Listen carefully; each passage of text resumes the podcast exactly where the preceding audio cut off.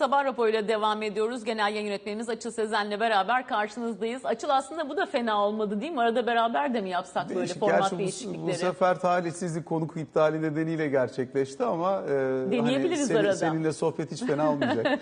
Şimdi tabii Gökhan'la biz daha çok denk geliyoruz. Burada izleyici ona daha çok alışık ama e, konular zaten e, belli, grafikler zaten belli. Üzerinden geçmekte fayda var. Yeni güne başlarken ekranı özellikle yeni açanlar için. E, şöyle bir baktığımızda piyasayı toparlayacak olursak bizde e, borsada bir miktar değer kaybı var. Tahvil tarafından faizlerimizde düşüşler yaşandı. Kurda bu sabah yükseliş var ama onu tabii bir miktar yurt dışında da açıklamak mümkün. CDS tarafında ise 711 bas puandayız. Burası ise herhalde en önemlisi. E, çünkü baktığımızda Ekim 2018'de gördüğümüz 852 bas puandan beri en yüksek risk primine işaret ediyor ve 8 gün üst üste yükseliyor burası açıl. 2008'den beri de böyle bir filmi görmemişti piyasalar. Şimdi az önce Tuncay Turşucu vardı ilk söz programının konuğu olarak. Dedi ki borsada yabancı ağırlığı zaten %35'ler seviyesinde. Takas oranımız düşük. Yerli yatırımcı da CDS'e çok fazla bakmıyor açıkçası. Çünkü gidecek alternatifi yok e, enflasyonist bir ortamda. E, o yüzden normal şartlarda tabii ki yüksek CDS'in borsa üstünde baskı yaratmasını beklerdik. Ama mevcut yatırımcı kompozisyonu yüzünden çok birebir etkisi de olmayabilir diye düşünüyorum dedi. E, sana ne söyler piyasa tecrüben? Sen bu CDS'i nasıl okuyorsun? Çünkü sonuçta şirketlerimizin borç çevirmesi açısından yine devlet tahvillerinin e, primlendirilmesi açısından 711 bas puan e, az buz bir faiz e, de işaret etmiyor değil mi? Şimdi genel anlamda baktığımızda zaten Türkiye'de de dünyada da son dönemde özellikle merkez bankalarının sıkılaşan politikaları nedeniyle bir miktar hani hemen hemen her merkez bankasının müdahalesi var. Kimi faiz artırıyor, kimi kura doğrudan müdahale ediyor vesaire ama bir yükseliş söz konusu. Gelişen ülke kurları üzerine de baskı söz konusu. Bizde de yine benzer şekilde son dönemde hem kurda başlayan hareket hem de aynı zamanda yatırımcıların da uluslararası yatırımcıların da özellikle swap piyasasında ciddi anlamda sıkışmalarından kaynaklanan ki gecelikte işte %50 ile 70-75 arasında değişen oranlarda bir faiz e, swap faizinden bahsediyoruz. Dolayısıyla oralardaki TL sıkışıklığı içeride var olan yatırımcının kendisini koruyabilmek adına bir miktar daha risk primine yönelmesine neden, neden oluyor. E, CDS'in yükseliş sebebi biraz bu açıkçası. Londra piyasasında özellikle e, Türk lirası bulmakta güçlük çekiliyor. İçeride var olan yabancı evet e, %35'lere kadar borsa İstanbul'da geldi. %3'lere kadar e, işte bono tahvil piyasasına geldi. Ancak e, buradan daha sonra nereye kadar gidebilir sorusuna da 3 aşağı 5 yukarı yanıt bulmak açısından e, satış devam etti. Yani hani e, dibine geldik denilmesine rağmen e, satışların devam ettiği bir ortamla karşı karşıya kaldık. Swap piyasasında eksiye doğru gitti yabancının pozisyonlanması. Dolayısıyla hani o baskının global anlamda ciddi e, olarak yukarı giden tahvil faizleri bunun yarattığı baskıdan e, bir miktar kaçmak için pozisyon azaltmak isteyen yabancı yatırımcı bunların da TL bulamamalarından kaynaklanan swap yükselişi onun da e, CDS üzerindeki etkisi diye değerlendirebiliriz herhalde. Böyle bir domino e, etkisi e, takip ettik. E, şimdi tabii yurt dışına da baktığımızda dediğin gibi esasında orada da borçlanma maliyetlerinin yükseldiği bir ortam var. İşte mesela Bloomberg'un hem devlet hem şirket tahvillerini içerisinde barındıran tahvil endeksine baktığımızda %10'un üzerinde değer kaybı tepe noktadan yaşadığını hep aktarıyoruz. Acaba e, tahvil faizlerinde en kötü geride kaldı mı? Bu da çok tartışılıyor. E, yakın tarihte mesela UBS'ten bir değerlendirme gördüm. Diyor ki uzun vadeli tahvil faizleri şimdilik zirveyi görmüş olabilir. E, büyüme hisseleri hala e, değer hisselerinden pahalı diye görüyoruz şeklinde bir mesela piyasa yorumu yapmışlar. E, Wells Fargo tarafına geliyorum. Resesyon bu sene sonu ve gelecek sene başı için artık bizim baz senaryomuz haline geldi şeklinde bir yorum vermişler. BlackRock ve JP Morgan ise hisse senetlerinde resesyonda artık aşırı kötümser bir fiyatlamaya borsaların yöneldiğine işaret ediyor. İşte mesela Nasdaq'a bakıyorum 22 Kasım zirvesindeki rekordan %28'lik bir aşağı çekilme e, söz konusu olmuş. E, yurt dışına baktığında bu tip bir resesyon ihtimalinin sen piyasalarda çok fazla fiyatlandığını düşünüyor musun? İşte nispi güç endeksidir vesairedir. Farklı yerlerden tabii ölçmeye çalışıyoruz ama. Şimdi bundan çok kısa süre öncesine kadar bir resesyon olmadan yumuşak iniş senaryosu olur mu olmaz mı bunu tartışıyorduk. Daha sonrasında resesyon olmadan da pek olmayacak galiba bu tartışılmaya başlandı. Daha sonrasında stagflasyon korkusu çok daha belirleyici hale geldi. Dolayısıyla hani ekonomilerin yavaşlaması vaka ancak yüksek enflasyon ortamında yavaşlaması daha ciddi bir problem haline gelmeye başladı. Şimdi ise resesyon olacağı artık cepte de ne kadar şiddetli olur, kısa mı sürer, uzun mu sürer bununla ilgili tartışmaya doğru çok hızlı hızlı bir şekilde gelindiğini görüyoruz. Birkaç etmen var elbette. Bir tanesi yüksek emtia fiyatları. Diğeri özellikle savaş etkisi nedeniyle yükselen enerji maliyetleri ve Avrupa üzerinde yaratmış olduğu bir e, ciddi baskı daha var savaşın. Onu da bir kenara not etmek lazım ama tabii en temelde merkez bankalarının atacağı adımlar, aksiyonla enflasyonu dizginleme çabalarıyla çok kazık frenle ekonomileri yavaşlatma çabası. Bunu zaten dolar üzerinden baktığımızda da görebiliyoruz. İşte 104-105'lere doğru giden bir dolar endeksi ister istemez dolarla ithalat yapan yani ithalata bağımlı olan ülkelerde kendi kurlarına müdahale, faizi yükseltme, ekonomiyi yavaşlatma, talebi azaltma gibi fonksiyonlarla geliyor. Dolayısıyla hani onları da işin içerisine kattığında resesyondan kurtulma Amerika ekonomisi için böyle çok ufak bir ihtimal gibi görünüyor. Belki bütün işler rast giderse Amerikan ekonomisi kurtulabilir. Ama e, dünyanın hemen hemen her yerinde, dün Gökhan'la da biraz bunun üzerinden geçtik, büyüme tahminleri neredeyse yarı yarıya artık kesintiye uğruyor. Burada resesyona giren olabilir, girmeyen olabilir ama yavaşlama olacağı kesin. Tabii. Zaten piyasada gördüğümüz bütün zorlanmanın temelinde yatan unsur bu. İşlerin çok iyi gittiği, likiditenin çok bol olduğu, paranın çok maliyetsiz olduğu bir ortamda geleceğe dönük olarak projeksiyon yapıp bir şirket için bu çok iyi olacak, bugün nakit akımı yaratmıyor ama gelecekte çok iyi olacak diye inanılmaz değerlemelere gitmiş olan fiyatlamalar şimdi bir para bu kadar ucuz değil. İki alternatif maliyet var. Üç özellikle temettü verimlerinin aşağı gelme potansiyeli var bu yavaşlama ortamında diyerek biraz daha dünyaya iniyor. Ayakları daha yere basar fiyatlamalara doğru indirgenmeye başlamış oluyor. Hani gidişatın temelini belki böyle özetlemek mümkün. Tabii Ee, kriptodan bir gol gelmezse. Çünkü orası da piyasayı Kripto dağıtabiliyor piyasası tabii yani kripto miktar. piyasası da aslında çok ciddi bir darbe yedi yani hani sonuçta 70 bin dolarlardan 69-70 bin dolarlardan Bitcoin 30 bin doların altına kadar geldi. Sadece o değil aslında bence fiyattan daha bağımsız da bir tartışma konusu var orada. İşte bu stable coinlerin genel anlamda bu işin belki de harcını tutan yer diyebiliriz stable coinlere. Çünkü e, orada para birimleri arasında yapılacak alışverişte denge mekanizması olarak bunlar kullanılıyor. Onlar da kendi aralarında ayrılıyor.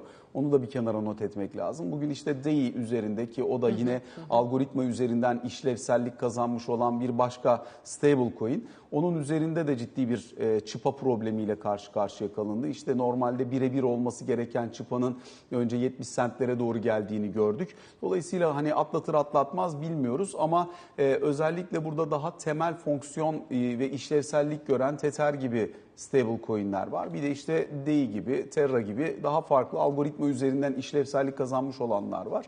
Hani bunların arasındaki ayrışma önemli. Bir, bence kripto varlıklar üzerindeki soru işareti e, hani fiyattan daha bağımsız tartışılmalı. Stable coin krizi bu ölçüde ilk defa yaşanıyor çünkü.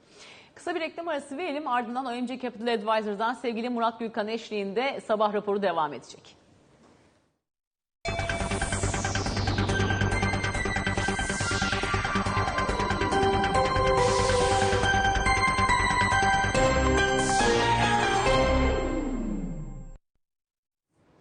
Ve sabah raporuna devam ederken OMC Capital Advisors Yönetim Kurulu Başkanı Murat Gülkan da bize katıldı. Murat günaydın, hoş geldin. Günaydın, hoş bulduk. Şimdi az önce Açıl'la biraz yurt dışı piyasalardaki gidişatı konuştuk. İstersen senin de ilk önce o taraftaki görüşünü alalım. Çünkü resesyon fiyatlaması var mı yok mu, abartıldı mı bu tarafı konuşurken yıllardır piyasayı iyiye karşı kötüye karşı e, koruyan merkez bankaları artık herhalde düşüşün tetikleyicisi mi olacak? Bunu tartışıyoruz aslında değil mi?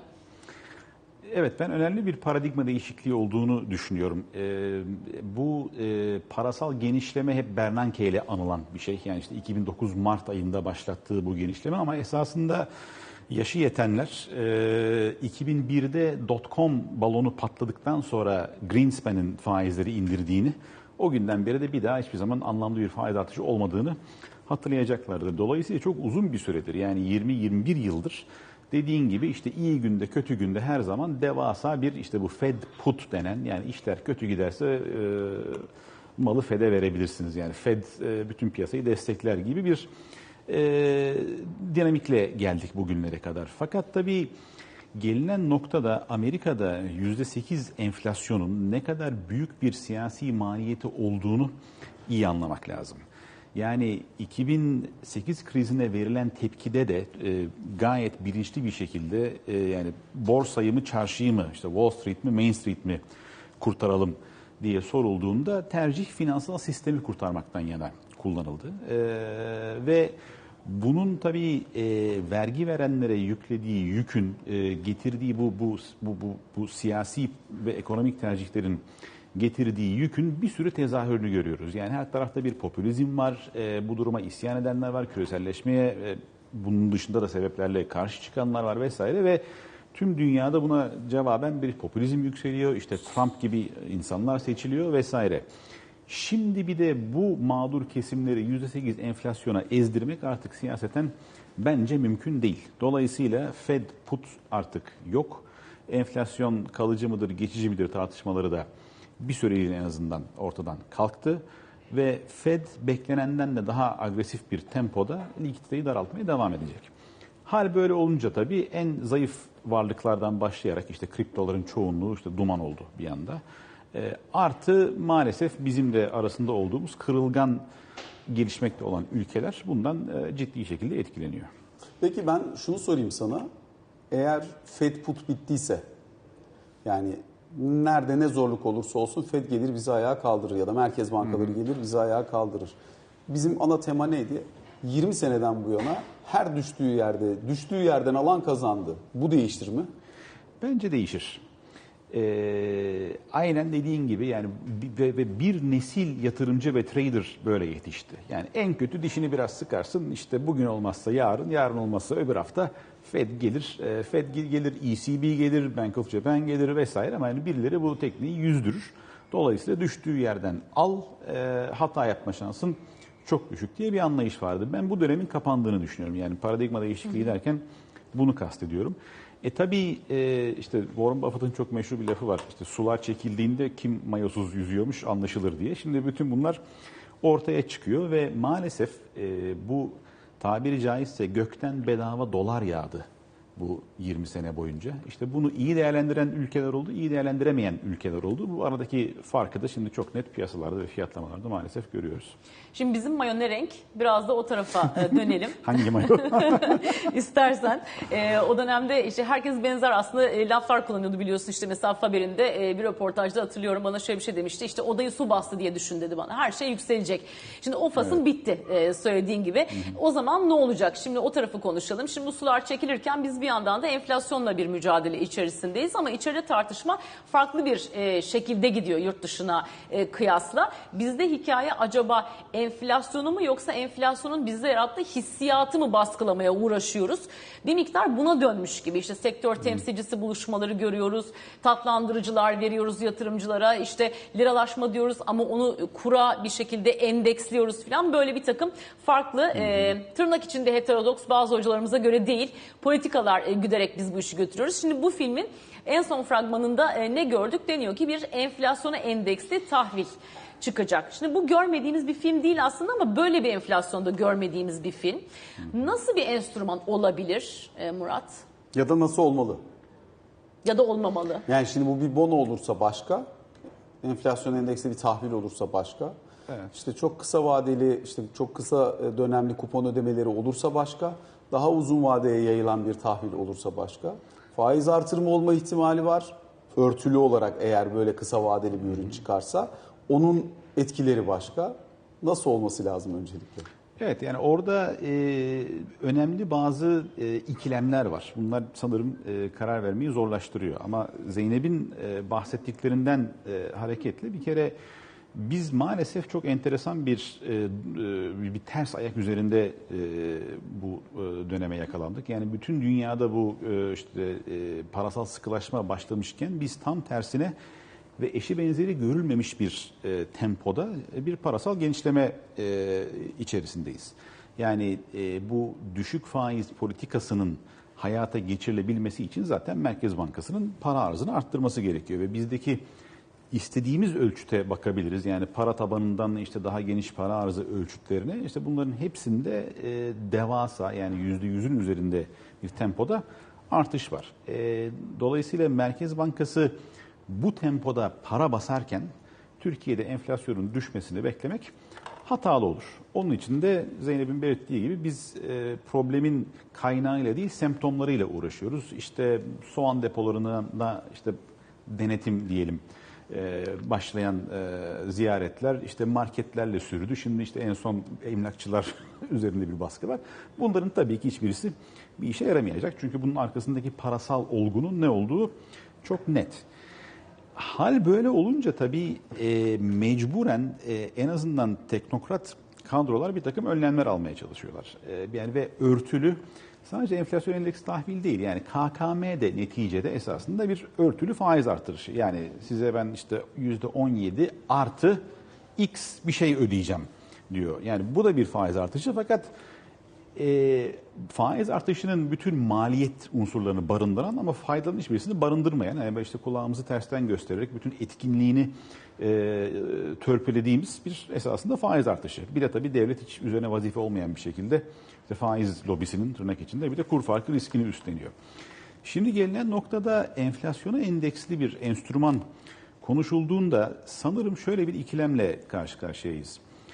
Bu enstrüman eğer cazip olması açısından kısa vadeli yapılırsa piyasadaki zaten açık ara en yüksek getirili enstrüman olacağı için çünkü enflasyona endeksli bir enstrümanın getirisi muhtemelen %70'ler civarında olacak.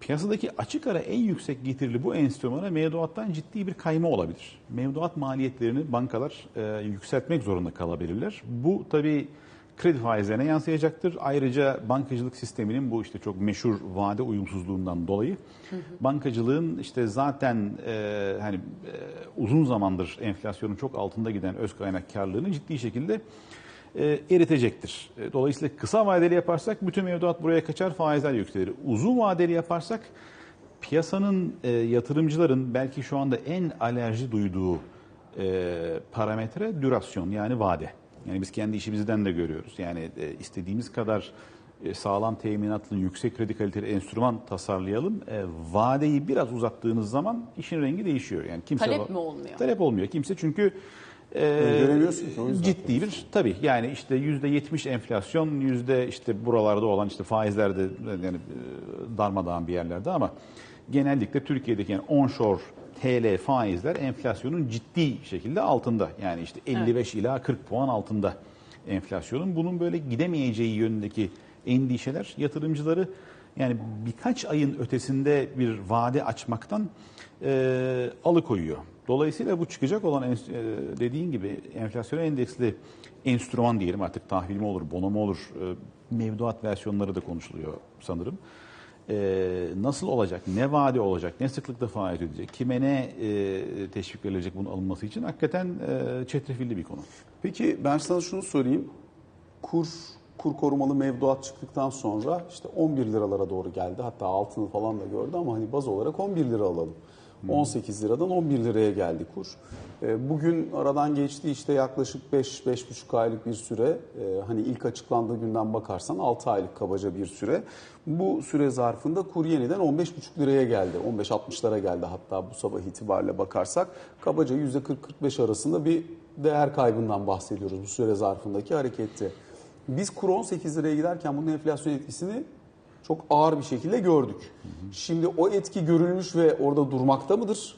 Yoksa bu ikinci tur kur yükselişi işte 13.80, 15.60 dedik. Daha öncesinden de bakabilirsin bir noktada. Çünkü stabilitenin başladığı yer 13.80'den olduğu için. Bir ikinci tur enflasyon riski görüyor musun burada? Kesinlikle görüyorum. Enflasyon hem kurdan e, hem de e, şimdi Türk vatandaşının e, zaten e, az olan tasarruf sahiplerinin kendilerini enflasyona karşı koruma refleksleri çok güçlü. Bu konudaki antenleri çok hassas.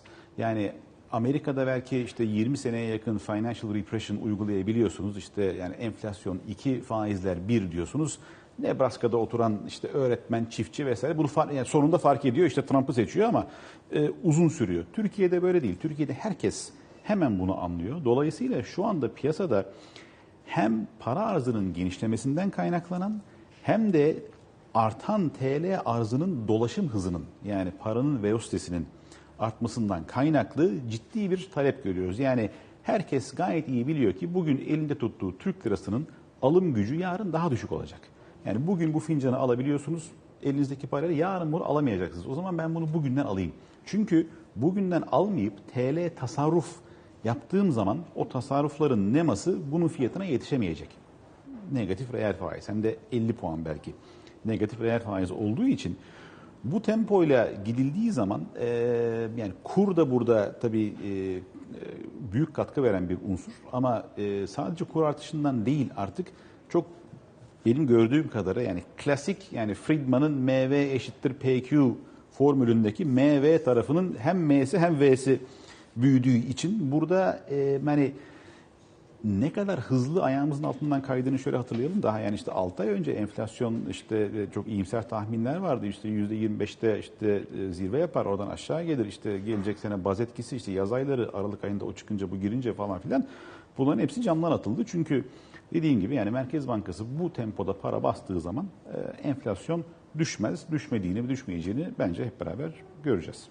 Nereye kadar gidecek peki sence Murat? Onu da sorayım. Çünkü hani senin söylediğin gibi farklı bir yönlendirme vardı yıla girerken. Defalarca enflasyon raporunda geçen senenin başından beri bu yıl sonu için enflasyonun yukarı yönlü revize edildiğini gördük. Şu anda %42.8 yanılmıyorsam her ay %1 enflasyon olsa orayı tutturmamız mümkün görünmüyor. Mehmet Erten hesaplamış. Nereden dönecek? Ne olması lazım? Çok kısa istersen 2-3 dakika içinde de burayı merak ediyorum. Bir Varsa bir öngörü. Şunu ekleyeyim, bunun bir döngüye gitme riski de var ya. Bir sonraki sene seçim var. Dolayısıyla bunun yarattığı bir canlılık var. Yani enf- yüksek enflasyonun yarattığı biraz önce söylediğim gibi bugünden alayım canlılığı. Bu tabii aldatıcı bir canlılık ama bu, bu şekilde nereye kadar devam edebilir bir de onu ekleyelim. Yani biz tabii enflasyonu e, yaşamış e, bir ülke ve nesil olarak e, yani enflasyonun ne kadar büyük bir tahribat yaptığını en iyi bizlerin biliyor olması lazım. E, Yani bu yaşanan canlılık e, çok kısa süreli. Arkasında çok büyük enkaz bırakan bir canlılık. Çünkü o artan fiyatlara kimse yetişemiyor. Yani şöyle bir gidelim işte Sirkeci'de Eminönü'nde bir esnaf müşteri e, konuşmalarına bir kulak kabartalım. Fiyatlar haftalık hareket etmeye başladı artık. Dolayısıyla bunun e, arkasındaki sebep ortadan kalkana kadar bu kendi kendine değişmez. Arkasındaki sebep de eğer bizim düşündüğümüz gibi para arzındaki genişleme ise o zaman sebep sonuç ilişkisini buradan başlayarak kurmak lazım. Yani Merkez Bankası para basmayı yavaşlatana kadar, durdurana kadar enflasyon bence düşmez. Şimdi programı sen mi kapat ben mi Sen kapatayım? kapat. Ben kapatayım. Açan Peki.